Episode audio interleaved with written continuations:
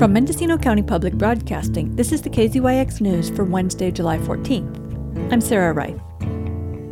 The Delta variant has arrived in the county as evidenced by full genome tests from late April. And a letter writing campaign based on shoddy science is seeking to spread misinformation about the efficacy of masks and social distancing in spreading COVID 19 ahead of students returning to in person classes. And the water supply for coastal residents is dwindling, with scanty water available to Fort Bragg from the Noyo River, one of the city's three surface water sources. That has serious ramifications for coastal communities that purchase trucked in water from Fort Bragg, as Supervisor Dan Gjerde explained.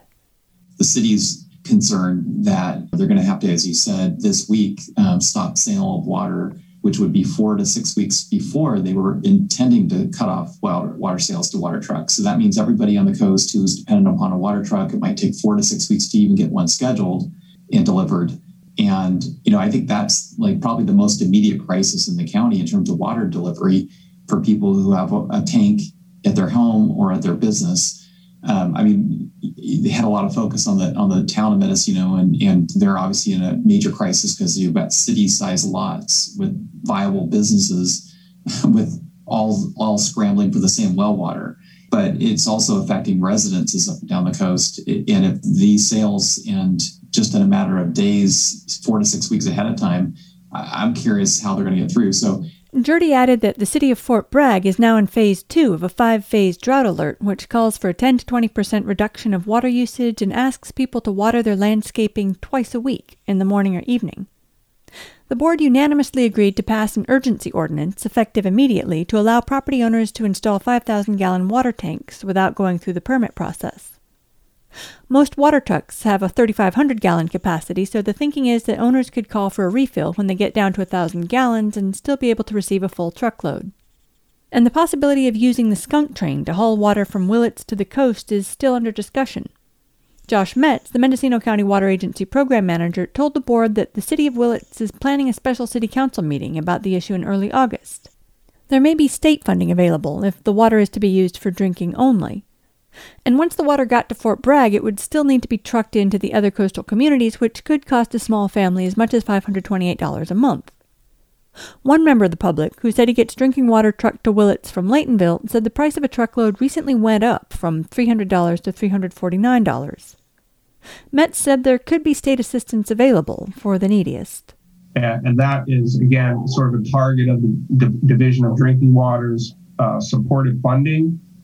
They really look to have that money go to the most vulnerable. Folks who can't afford to pay for water would be expected to pay for their water. So it would be based on a certification of area median income type uh, criteria. And, and so part of the need there would be for the county uh, to take on an administrative kind of role in ensuring that the water is going to the right sources and all of that.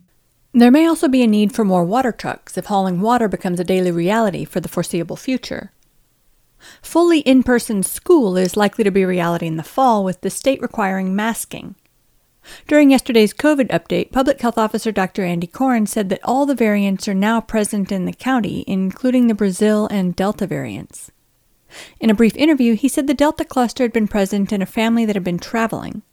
The cluster was not epidemiologically linked to other cases in the county. He said it took months for the state lab in Solano to return the results of the full genome test on the family's positive test results, which were submitted in April. He also said he'd received 21 letters from people who do not want their children to wear masks or observe social distancing when they go back to school. The mask mandate came down from the California Department of Public Health last week.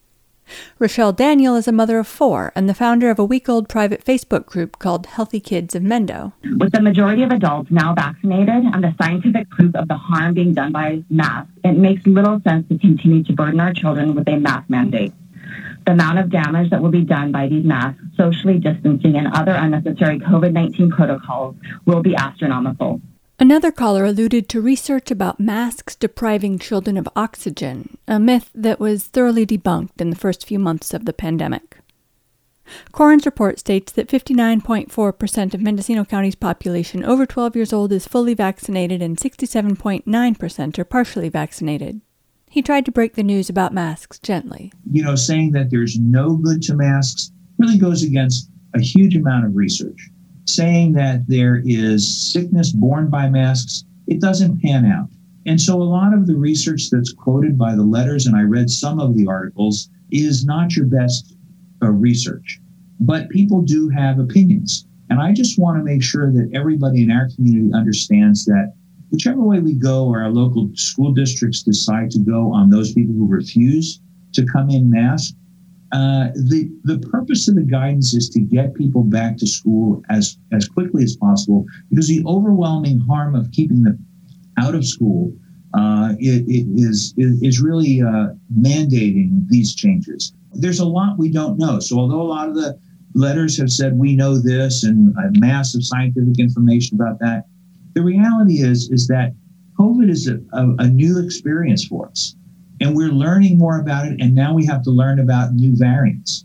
And so i don't want to say oh i know this is right or wrong. I want to say look we have the best minds looking at the best research. They have no axe to grind. They really want to get the students back to school want all of them to come back to school and masks shouldn't be the main focus.